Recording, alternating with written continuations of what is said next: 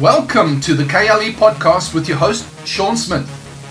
Encouraging and equipping leaders with a kingdom mindset to inspire, to influence, and to impact your culture where you are every single day.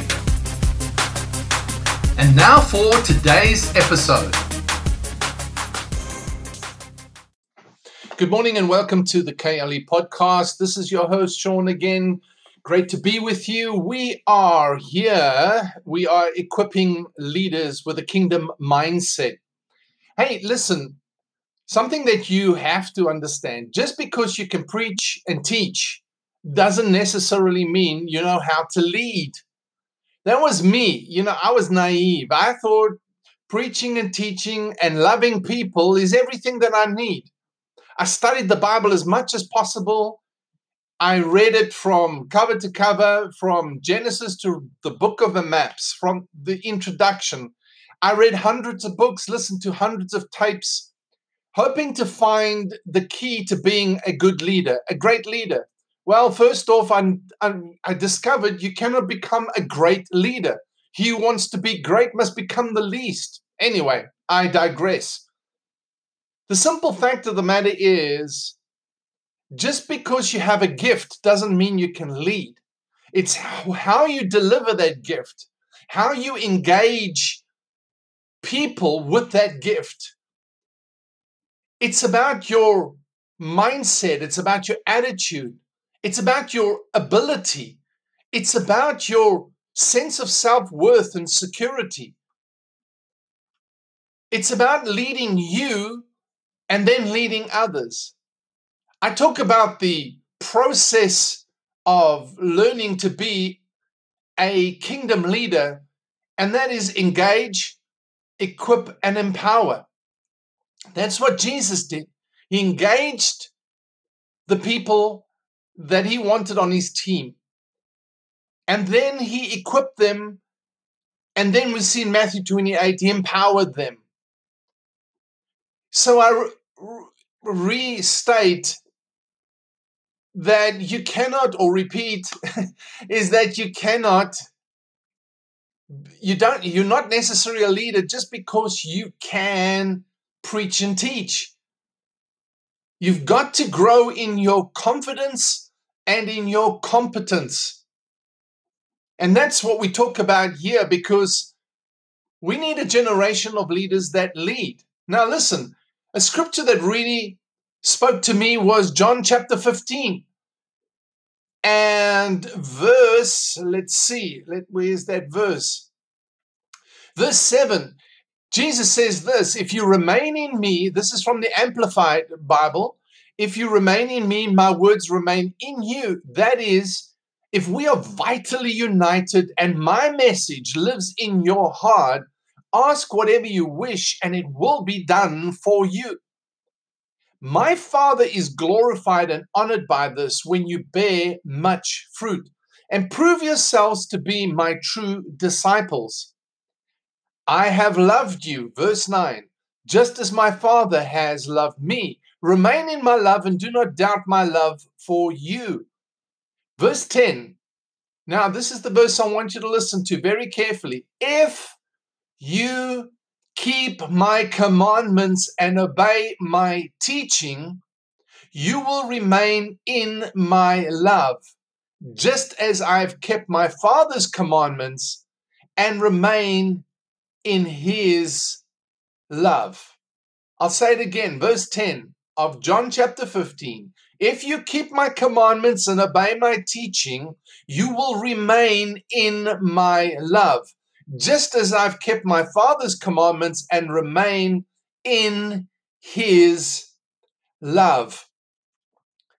You know, over the years, and I, I did this as well when I first started in the ministry 40 years ago, I read about the things that Jesus did as far as signs and wonders were concerned because that's what I wanted to do. I wanted to do it like Jesus, and I don't think oftentimes, I mean, I wanted to help people, but I think oftentimes it was also so that I could be shown to be anointed and spiritual. Now, it doesn't matter which culture you come from in the world, we all have our different things we deal with when it comes to ministry. I mean, we've got to applaud those of you that are in very difficult cultures where you are persecuted for preaching the gospel. But somebody in another culture may not have the same difficulties, but they are struggling with difficulties of their own. Each one has got a journey.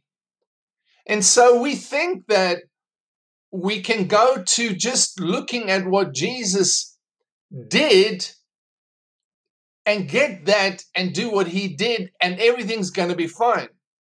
But what I've noticed over the years is that there are men and women of God who are leaders, who know how to manage, who know how to organize, who know how to engage. They've got and and they have um, become competent in leadership skills, and therefore they have greater success. We want to push more spiritually. We think we pray more in tongues, and listen, I pray in tongues, nothing wrong with that. It's great, it's good. But we think that if we just push more, you know, more preaching, shout louder, spit more, lay hands on more people, and then you get people that do weird things which are not biblical at all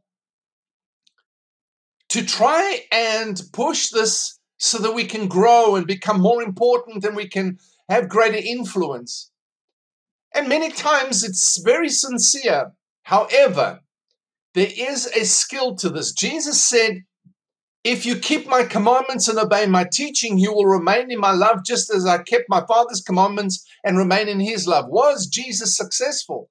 He was. Was Jesus having an impact? He was. Still does. But what did he do? He remained and kept his Father's commandments and walked in the confidence of his love. I want to say to you is that growing in your leadership is critical. If you are a leader, young or old, and want to make an impact in this world, then you've got to learn the process of engaging, of equipping, and of empowering. See, we love the equipping part, what we think we're equipping. And we think that preaching is engaging, but it's not always. Jesus engaged 12 as a team to carry his message to, of bringing transformation to the world. Who are you engaging? What you don't engage, you cannot change. What you don't communicate with, you cannot change. Let me say this is many times we are focused on wanting to know what Jesus, looking at what, reading the Bible to see what Jesus did but we don't look at the Bible to see what Jesus said. And we definitely don't look at the Bible from the point of view of what Jesus did with his 12 to build them as a team, what he did as a leader. And I want to encourage you today to take the time to go back and read what did Jesus do as a leader because if you don't lead, people will not follow. and if you don't manage what you've got, who's going to give you the true riches? And that's my message, my word for you today. Thank you for being with me. Hey, don't forget to go over to the Kingdom leadershipequipping.com uh, website, and you can pick up blog posts there and other things. You can sign up for our newsletter. I don't spam, I very rarely put out a newsletter, but it's great to be in touch. And also, you can join our Facebook group, Kingdom Leadership Equipping. It's a private group. You can ask to join and answer the three questions and get access to the community. There we share uh, more stuff, more content, more encouragement, more inspiration, and you can participate uh, in the community there as well. So, thanks for being with me again. Hey, this is Sean saying, God bless you. Have a super day.